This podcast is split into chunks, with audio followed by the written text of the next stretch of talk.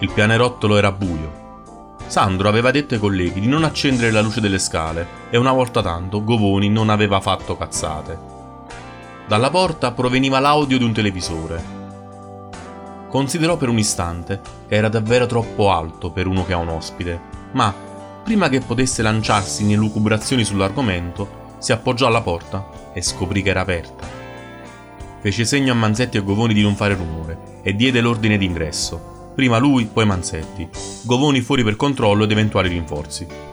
Tutto questo nel muto codice di segni che la lunga esperienza e i manuali operativi avevano trasformato in linguaggio. Spinse lentamente la porta e l'audio del televisore inondò il pianerottolo. Si preoccupò che qualcuno dei vicini potesse aprire la porta in quel momento per lamentarsi. E sarebbe stato molto spiacevole. L'atrio della casa di Manare era illuminato solo dal riverbero della luce accesa in cucina per fortuna Sandro conosceva la casa, pur essendoci stato solo una volta. Per una deformazione professionale, che lui chiamava allenamento, ogni volta che visitava un nuovo ambiente ne studiava i dettagli, come se dovesse diventare un terreno di scontro. Spesso era stato un esercizio utile. Forse lo sarebbe stato anche questa volta. Si avvicinò alla porta aperta della cucina, con Manzetti a coprire la parte buia della casa. Sentì qualcuno che parlava nella confusione creata dal televisore. Adesso parliamo un po' del nostro amico cantante, eh? Che ne pensi? Sandro non riusciva a vedere l'interno della cucina, ma decise di aspettare che i due dicessero qualcosa di compromettente prima di rivelare la sua presenza. Quando Manzetti tornò da una veloce esplorazione del resto della casa, indicandogli che non c'era nessun altro, lui si avvicinò allo stipite per ascoltare meglio. Mi devi solo rispondere a qualche domanda e ti lascio stare. La tua amica ha letto il racconto. Qualcun altro sa la storia. Mica non fare il fesso. Se mi dici nessuno e poi scopro che non è vero, e lo sai, ti faccio fare una brutta fine, come a quella guardia. Stavano minacciando Michele. Sandro era indeciso. Il suo aggressore stava parlando e forse avrebbe dato indicazioni utili all'indagine se lo avesse lasciato parlare. Un intervento a questo punto, invece, gli avrebbe impedito di sapere. Solo dalla voce non riusciva a capire se l'aggressore era di spalle alla porta. Sarebbe stato tutto più facile così. Ma ne dubitava. Se era un professionista non si sarebbe fatto fregare così facilmente. Hai ancora copie del racconto? Mm-hmm. Sandro cercava disperatamente di capire. Voglio, tu non mi devi fare incazzare. Voglio sapere tutto, è chiaro?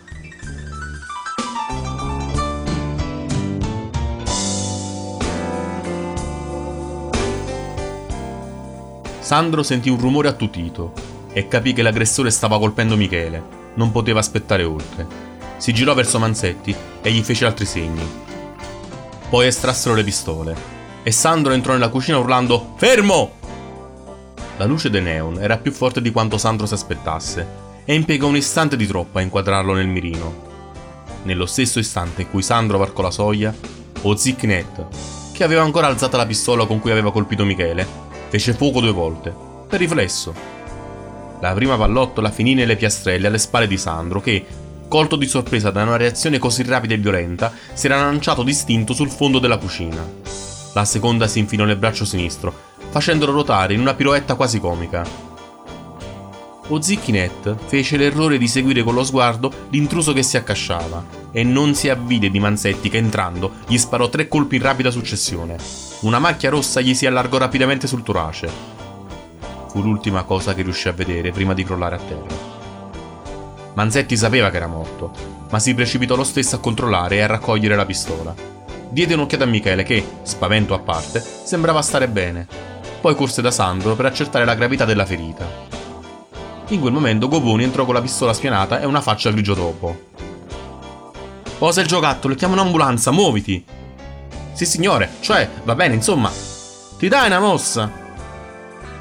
Manzetti vide il foro d'entrata della pallottola nel, nel bicipite, pochi centimetri più giù della spalla. Era stato fortunato, anche se la pallottola non era uscita. Sarebbe bastato un soffio più all'interno per raggiungere il cuore.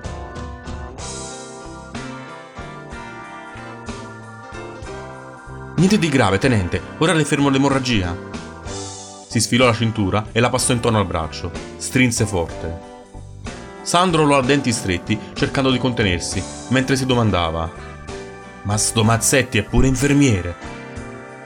Nel frattempo Govoni, chiamata l'ambulanza, aveva liberato Michele che si era avvicinato.